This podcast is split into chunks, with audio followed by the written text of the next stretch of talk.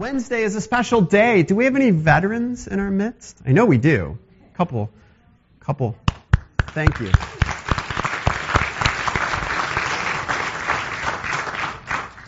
Thank you so much for your service uh, to us, to our country, and uh, just so selfishly in the difficulty of that.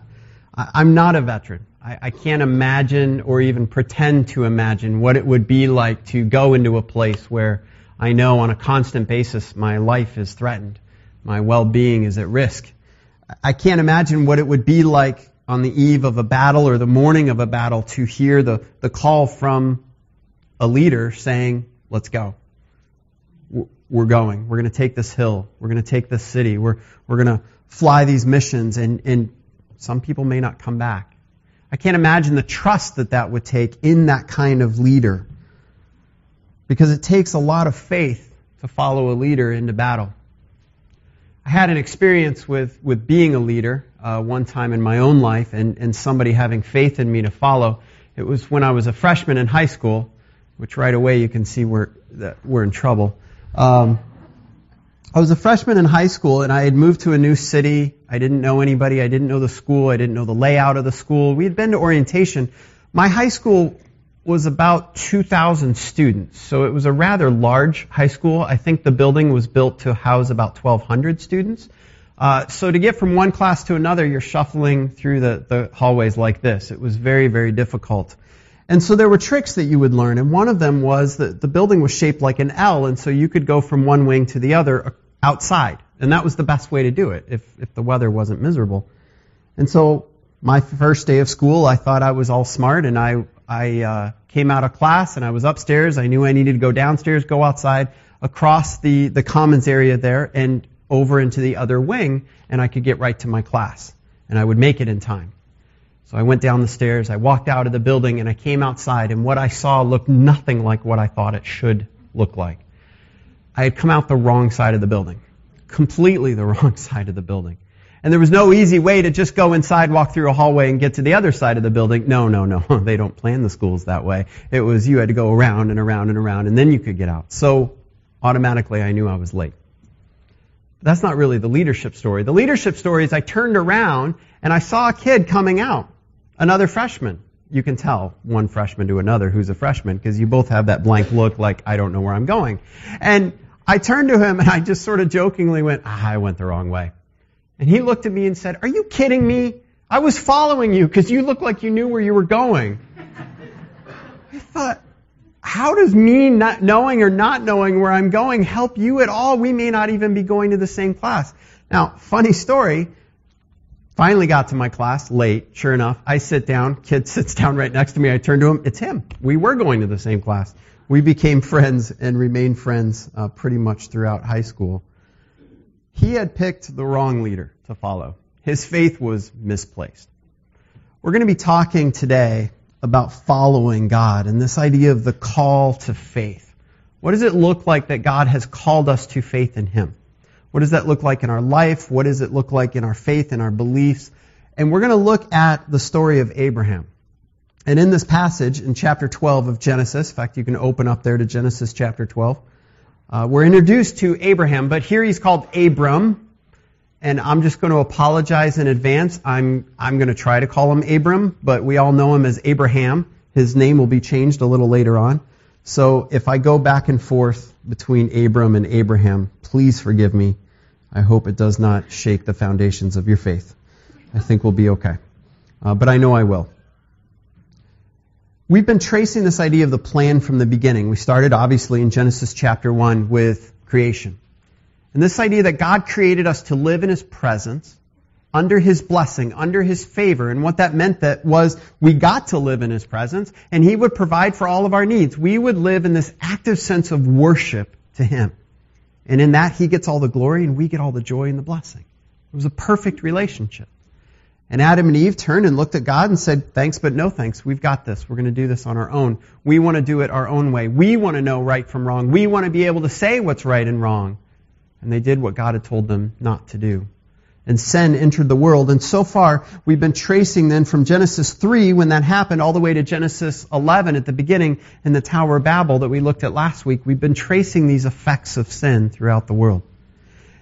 And Genesis in chapter 12, really between 11 and 12, takes a big shift. It shifts from tracing this story of sin to now tracing in a major way the story of God's salvation. We've talked about it before that this book was written and recorded at a time when the Israelites were walking from uh, Egypt in slavery in Egypt, and they're walking through the desert to the promised land. That's when they get the book of Genesis.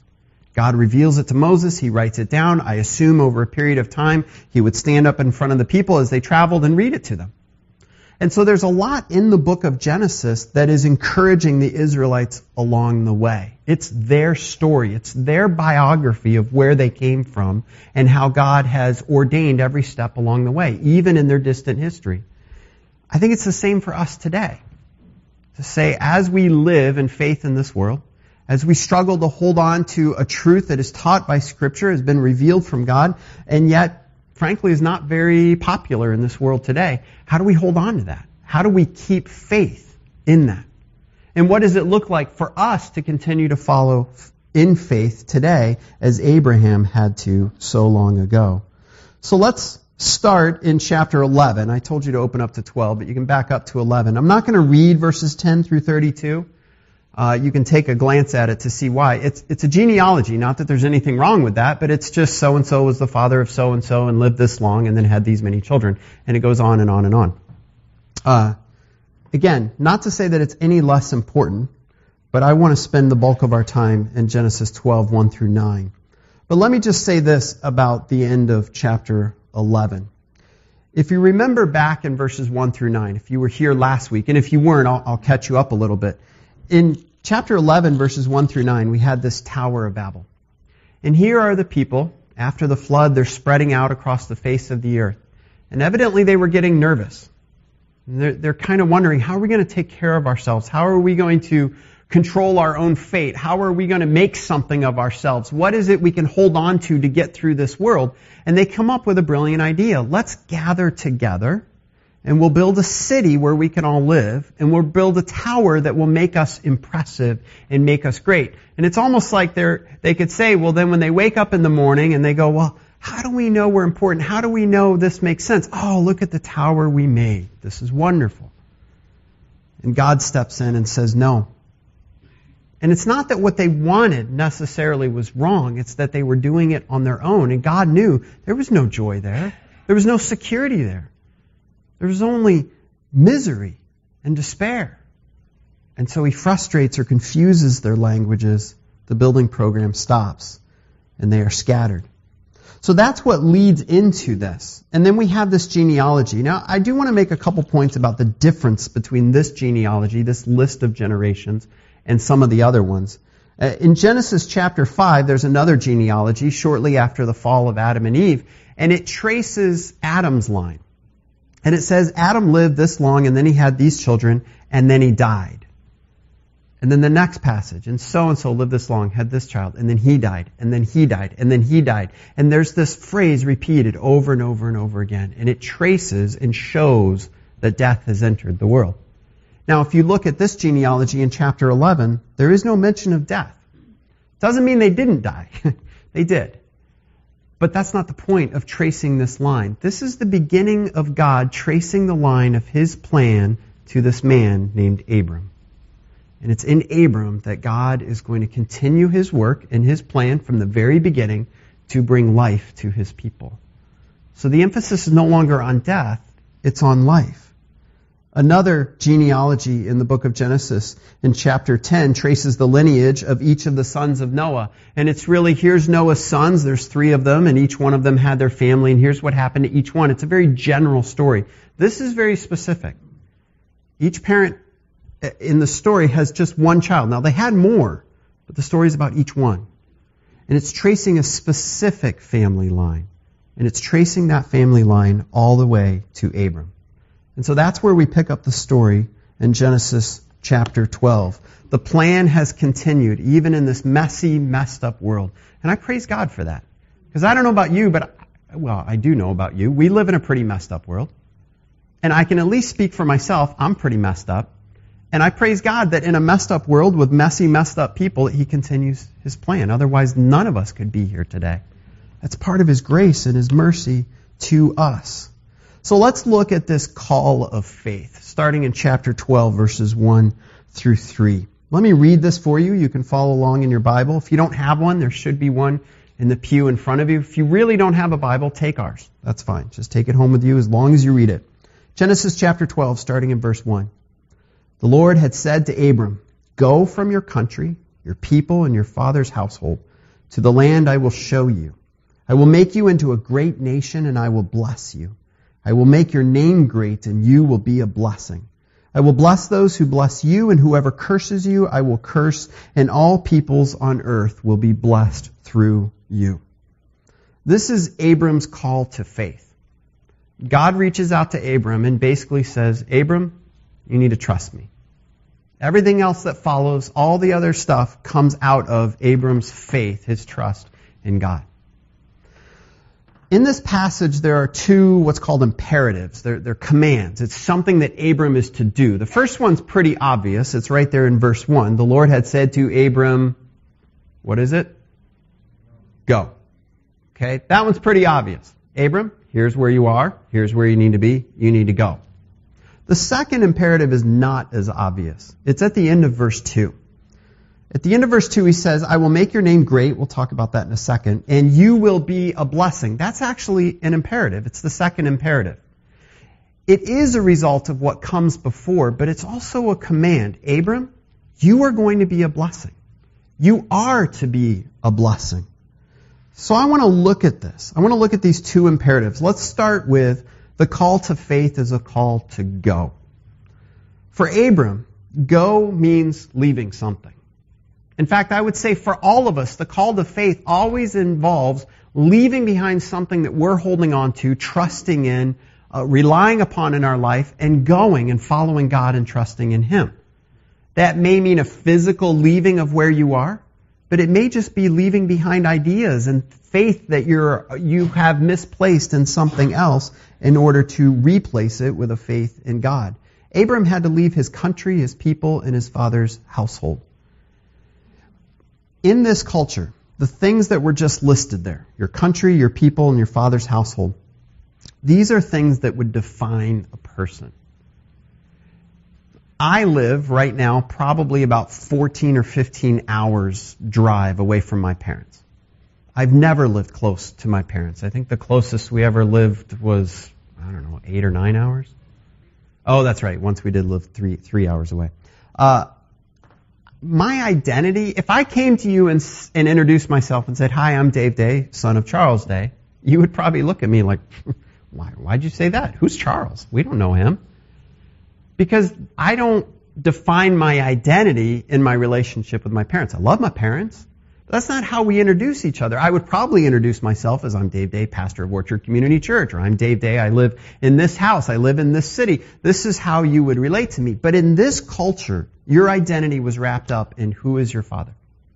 Your financial security was wrapped up in your father's household. Your future well-being your future job, your future employment, the way you were going to care for your family, all of it was wrapped up in your father's house. So for God to come and say to Abraham, you need to leave all that behind. It's like God saying to Abram, all that stuff that the world says you need to depend on, all that stuff that you have taken and used to define you and you're counting on for your security, all that stuff, you need to leave it behind. And you need to trust me. Do you see the call of faith there? It's extreme. Now, I think we can translate that to our day today and say, what is it that we trust in in the same way? Maybe it's not leaving your father's household. I'm guessing many of us wouldn't struggle with that. We love our parents, but I don't think our identity is tied up in that. Maybe it's our financial well-being. Maybe it's the current job that we have. Whatever it is, to say, I'm not going to trust in that anymore. Going requires motion. It, it is not only leaving something, there's the first motion, but then it's going to somewhere. And look at what God says. I love this beautiful, well thought out, well planned out description that God gives to Abram about where he's going to go. He says, Go to the land I will show you. if I'm Abram at this point, I love putting myself in, in Bible stories. If I'm Abram, I would turn to God and say, I need a little bit more information here. Uh, a map? You know, a packing list, maybe. Uh, what's the climate like where we're going? Can you give me a little bit of a hint? I mean, what hemisphere at least? Uh, what do I need to take with me? What do I need when I get there? What am I going to do when I get there? Is there going to be a place to stay? Is there like a Hampton Inn or something? I mean, what is this going to be like? Abram gets none of that. And I think for a very good reason. God is telling Abram, just as he tells each one of us, you need to trust me. God is saying, I want you to trust me. God, not me, Dave. God.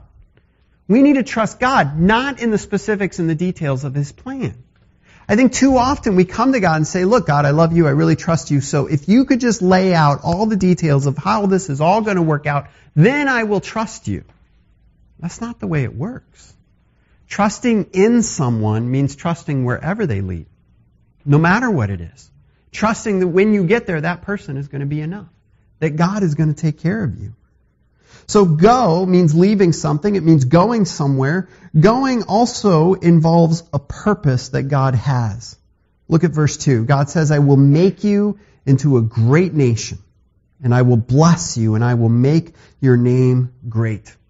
Here's Abram in his household. It seems like Abram was pretty well off. He had a pretty big household, but still, he's just one guy in kind of his family and his household.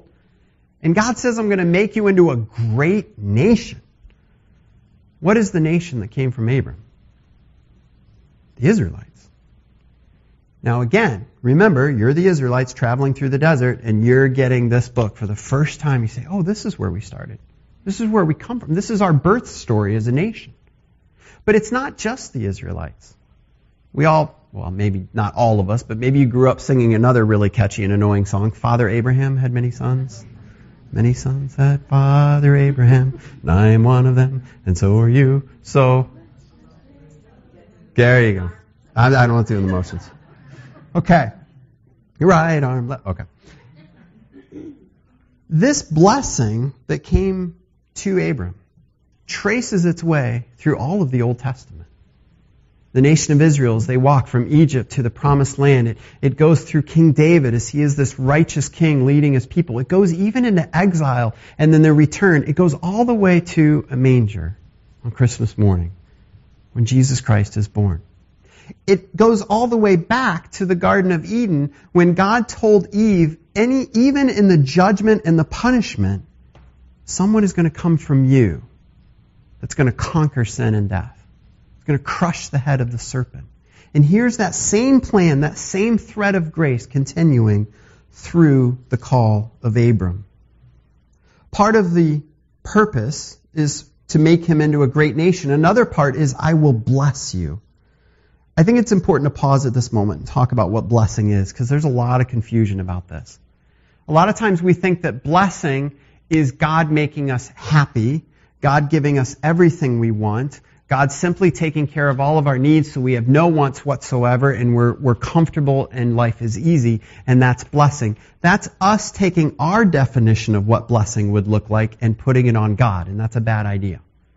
We need to look at scripture and say what, what is the blessing that God is talking about? In general in scripture, blessing is living under God's favor for God's purposes. It's God giving people what they need to fulfill God's plan for them. Okay, now that's still pretty general. Ultimately, the blessing of God in Scripture is God Himself. The greatest blessing that God gives us is Him, His presence with us. Now, there are benefits of that, but He is the blessing. Our greatest need is what we were created for in the first place to live in the very presence of God. That's what God gives us in His blessing. In Genesis 26 3, God tells Abraham, Son, Isaac, I will be with you. He says the same thing to Jacob in Genesis chapter 31. In Exodus 3:12, he says this to Moses, I will be with you. In Joshua 1:5, he tells it to Joshua, kind of the leader that took over after Moses. The Israelites had the tabernacle and the temple in their history where God dwelt among his people, blessing them, living among them. 2 Samuel 7 9, God tells David in the midst of this wonderful passage of this huge promise he's giving to David, he says to David, I've been with you wherever you have gone. And then we get to the New Testament and we have Jesus, Emmanuel, which means what? God with us. There's the blessing. So often we come to God and it's like we have our Christmas list. God, I, I want to be blessed and here's how.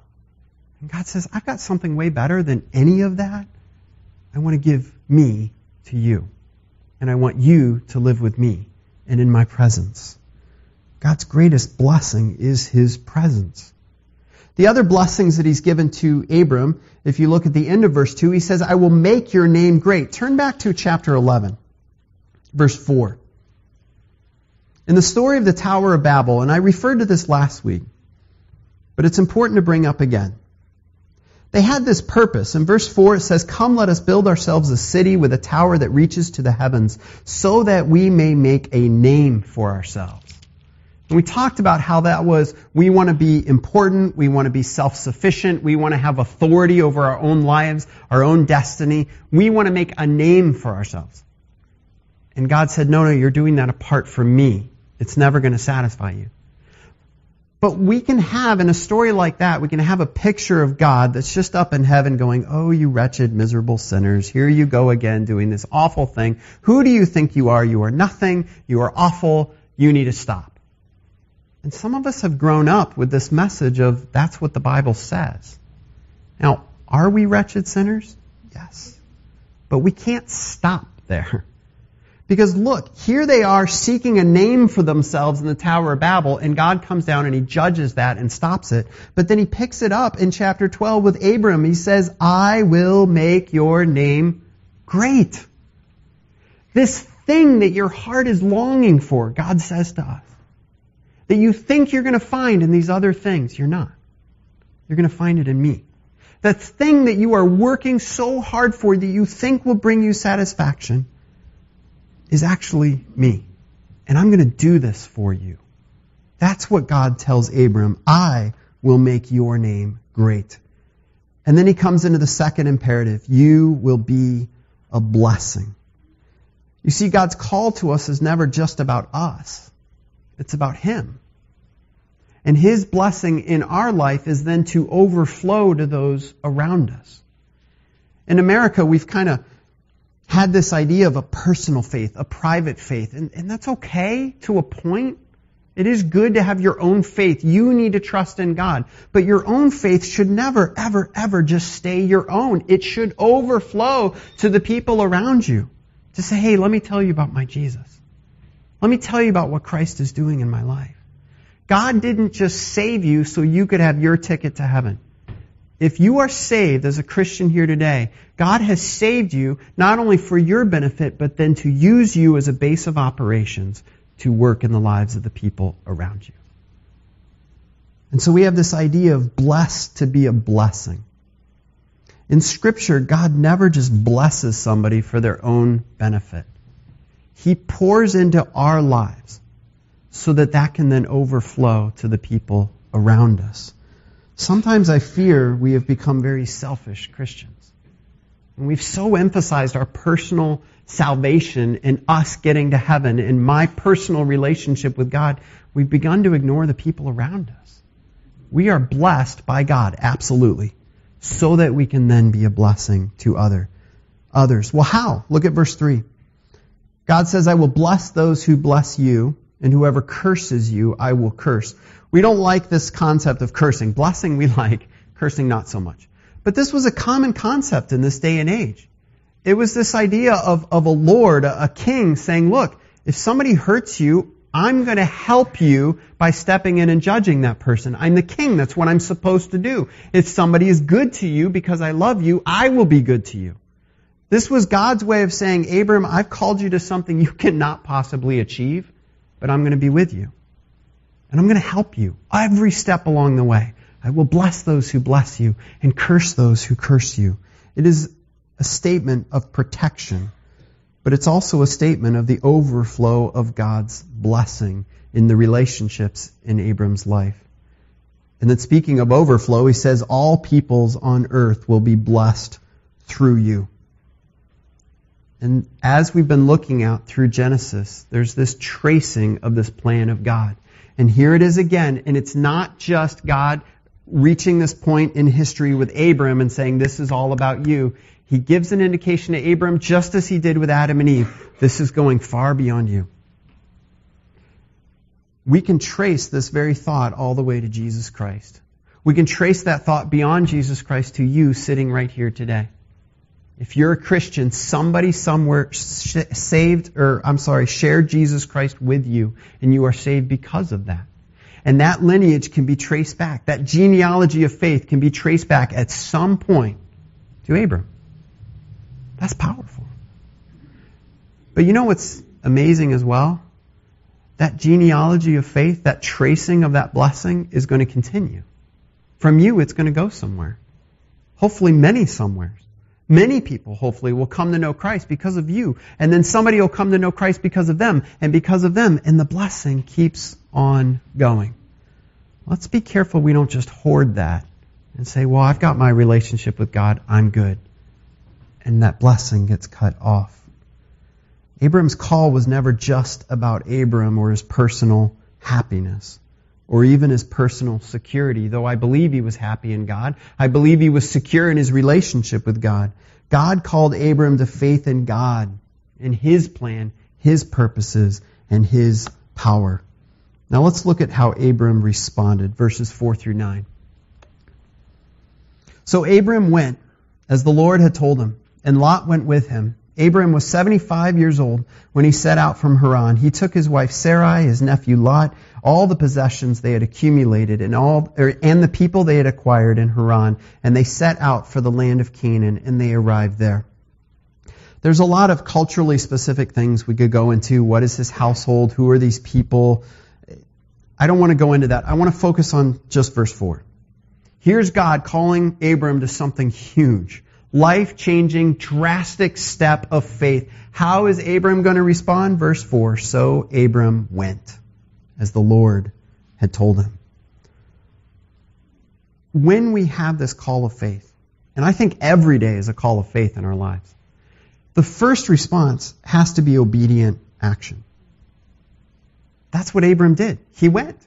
He could have just stayed there in his home where he was. Oh, God, that's a wonderful plan. I really believe that you're going to do that. This is great, but I'm just going to stay right here. Is that faith? No. If he doesn't actually get up and move, you can't actually say that there's faith there. The action comes from the faith. The obedience follows the faith. It proves the faith. It strengthens the faith. Without the obedience, you have nothing to prove that you actually had faith in the first way. Faith will always be expressed in obedience. And there's two possible errors that we need to ignore, or I'm sorry, avoid, not ignore, avoid. One is obedience without faith. It's this idea that I'm going to work for God, and if I work really hard, God will accept me, people will be impressed by me, I'm going to work really hard. We call that legalism. It looks like faith, but it's not. Because it's actually a trust in ourselves, in what we can do, how we can clean ourselves up, how we can fix ourselves. So that's one error we need to avoid. But the other error we need to avoid is faith without obedience. Believing in an all-powerful, loving God who has a plan for us, who sent his son to die on the cross that we might be brought from death to life, who wants to work through us to call other people to repentance, believing in that must show itself in our lives, or we have to wonder if we really have faith. I think there's a lot of Christians today. They're saying, Oh, I have faith, I have faith, I have faith. And then we go about our day as if nothing has ever happened and God didn't actually enter our reality and die on a cross for us at all. And I think the Bible has some very strong words for that. Is that really faith? True faith drives obedience. I trust, I believe, therefore I follow and obey. So one step in this faith of Abraham, this response, is obedience. Another response that he has is worship. Look at verses 6 through 9. Abram traveled through the land as far as the site of the great tree of Moreh at Shechem. At that time, the Canaanites were in the land. The Lord appeared to Abram and said, To your offspring I will give this land. So he built an altar there to the Lord who had appeared to him. From there he went on toward the hills east of Bethel and pitched his tent with Bethel on the west and Ai on the east. He built an altar to the Lord and called on the name of the Lord. Then Abram set out and continued toward the Negev. Now, this seems like just a, a survey of the geography as Abram's moving through the land, but it's more than that. It tells us a bit about the reality of Abram's new situation. Remember, God had called him to leave behind all this kind of comfortable stuff and go to the land. And I, I wonder if Abram thought, oh, this is going to be great, man. When I get to this place that God has called me, I'm going to live easy. Everything will work out wonderful. It's going to be like going back to the Garden of Eden. I'll have everything I possibly want. And look at what it says. God brings him to the site of the great tree of Moreh at Shechem. One thing you need to understand is that in the Canaanite culture, a great tree was not just a big tree. Oh, it was a big tree. A great tree, a big tree, was a place of worship. It was a place to worship the gods and goddesses of their religion. The next phrase tells us, it adds on to that. At that time, the Canaanites were in the land. So here Abram has left everything behind and he is brought to the site of this great tree. Now, I don't know if there was worshiping going on at that moment, but I imagine there was at least stuff lying around from their worship. And he's in this land of this pagan culture, the Canaanites. Now, I know you might want to say, oh, Dave, that's not very politically correct to judge any one culture. The Canaanites worshiped their gods and goddesses actively and open through practices and acts of sexual things that we can't even talk about. That's the way they worshiped. As a part of their worship, they would take their children, they would burn them alive in a fire. So forgive me for not being politically correct, but these were wicked and awful people doing horrific things. And here's Abraham following the plan of God to this promised land, and he arrives at this great tree, and I imagine there were altars strewn around, remnants of worship, and maybe even acts of worship going on to these pagan, horrible gods and goddesses. So imagine you're Abram. What are you thinking at this point? Wow, God, thanks a lot. This is so much better than where I was. We all want God to lead us. But I think often we expect God to lead us right back to the garden, to Easy Street, to everything going perfect and well and wonderful and all the difficulties of our, our life re- removed. That is part of God's plan. We see that at the end of Revelation. All sin wiped away, living in God's perfect holy presence. But between now and then, we are called to live in a dark time and a dark culture.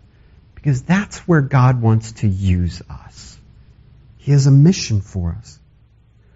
And it's in this place, surrounded by this pagan culture and this pagan worship, in verse 7, the Lord appeared to Abram and said, to your offspring I will give this land. And so here in the midst of these crowds of people that must have lived in the area, look at what Abram does. So he built an altar there to the Lord who had appeared to him.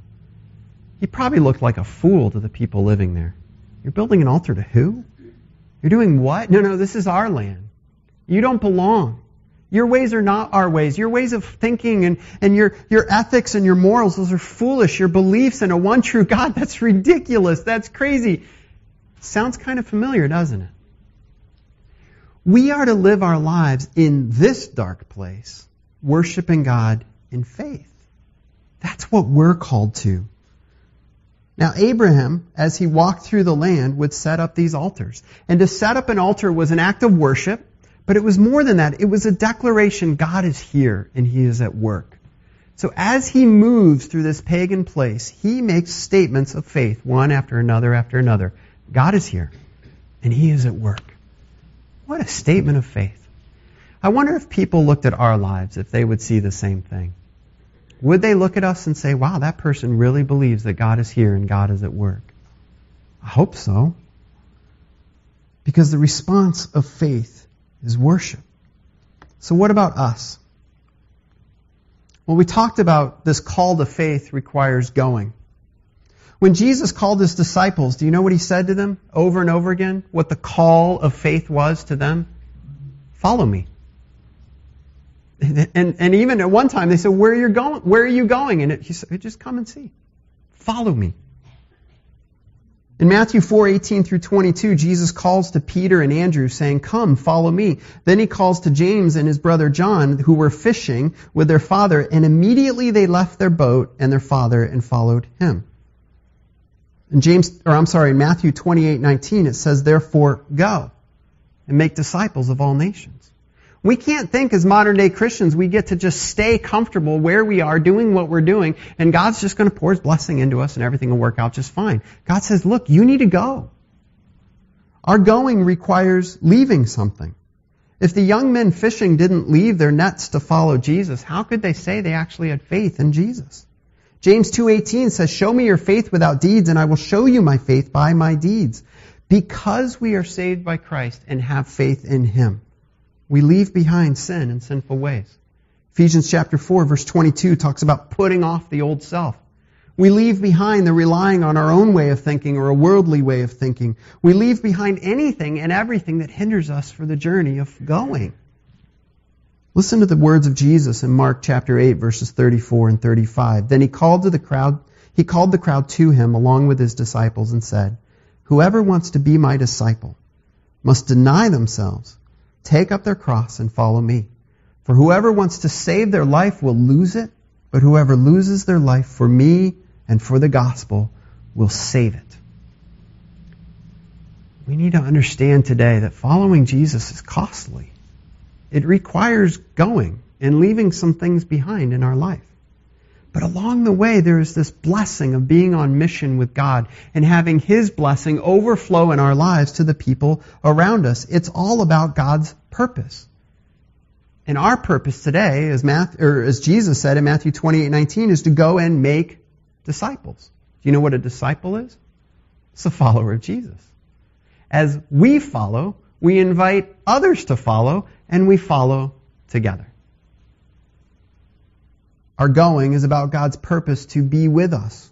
Matthew 1:23, Jesus is Emmanuel, God with us. Matthew 18:20, where two or three gather together, Jesus is with us. And then in the Great Commission that we've already talked about, it starts with Jesus saying, All authority in heaven and on earth has been given to me. And then he gives the commission, go and make disciples, teaching them or baptizing them in the name of the, the Father and of the Son and of the Holy Spirit, and teaching them to obey everything I have commanded you. So he starts with, I have all authority, and then listen where he ends. And surely I am with you always. To the very end of the age. What do we have possibly in this world to fear if the one who has all authority sends us and says, I am with you always? We have nothing to be afraid of in this world. Nothing can take that away from us. Our God is at work in a powerful way in our lives and in the world around us, even if we don't see it. We just have to go and follow Him. And then Revelation 21, 3 through 4, at the end of Scripture and the end of all history, when God's plan from the beginning is fulfilled and all sin is wiped away, it says, And I heard a loud voice from the throne saying, Look, God's dwelling place is now among His people he will dwell with them. They will be his people, and God himself will be with them and be their God. He will wipe every tear from their eyes. There will be no more death, or mourning, or crying, or pain, for the old order of things has passed away. In faith, we follow Christ into difficult places. As we sang in Oceans and, and, and is, it as well. God is calling to you to follow him. I promise you, you will find more joy along that journey than in anything else. But I also promise you that where God leads will never, ever, well, not never, it won't be easy. It's going to be hard. Because God has a mission for us in these difficult places. He's not taken us to the sunny shores and the sandy beaches and the palm trees. He's taken us where sin is often the darkest. And He says, There, that's where I want you to live for me. I have a purpose for you there. I'm going to bless you, and you're going to do great things in my name, and I'm going to work through you. And in faith, we worship. We know God and His promises. We grow in that. We trust in that. We live in that. And then we declare and proclaim that to the people around us. I don't know where you're at in your relationship with God today. Maybe today is your call to faith. Maybe today is God reaching out to you with His gospel of salvation saying, trust me. Follow me. I hope you'll respond. Maybe you've accepted that call one time in your life, but you've kind of taken a detour along the way. You're doing your own thing and you're thinking, I got this, no problem. God's saying, look, trust me. Follow me. I know you. I've saved you. Come back. Maybe you're living each and every day following Him and you need to hear the encouragement today. God's got you right where He wants you. Keep following Him. Tomorrow, wake up and worship God and follow Him just as you have been doing all along. Every day is a call to faith. I think every day we need to ask ourselves, how are we responding? Let's pray. Heavenly Father, as I think about what Abram did, I wonder what I would have done in that situation, and I don't know. But God, you've got me in my own situations. You've got the people here in their own situations. You give to each one what you equip us to handle. You give to each one of us a, an opportunity to bring glory and honor to you, to step out in faith and worship you, and to be blessed, to be a blessing to those around us. And so I pray that we would answer the call to faith in our own lives. That we would learn more about you, and each time we learn something new about you, it's, it's an aspect that we can have faith in and trust in you. And then we, we can respond and must respond in obedience to that. I pray we would do that.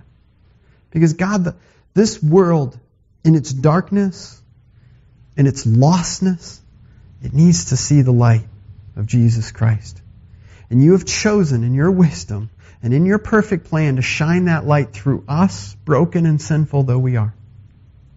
And so I pray we would rise to that occasion through the power and the grace that you give us that we would respond each and every day to this call of faith and we would say, I will trust in God. I will trust in you and in nothing else. In the name of Jesus Christ, we pray. Amen.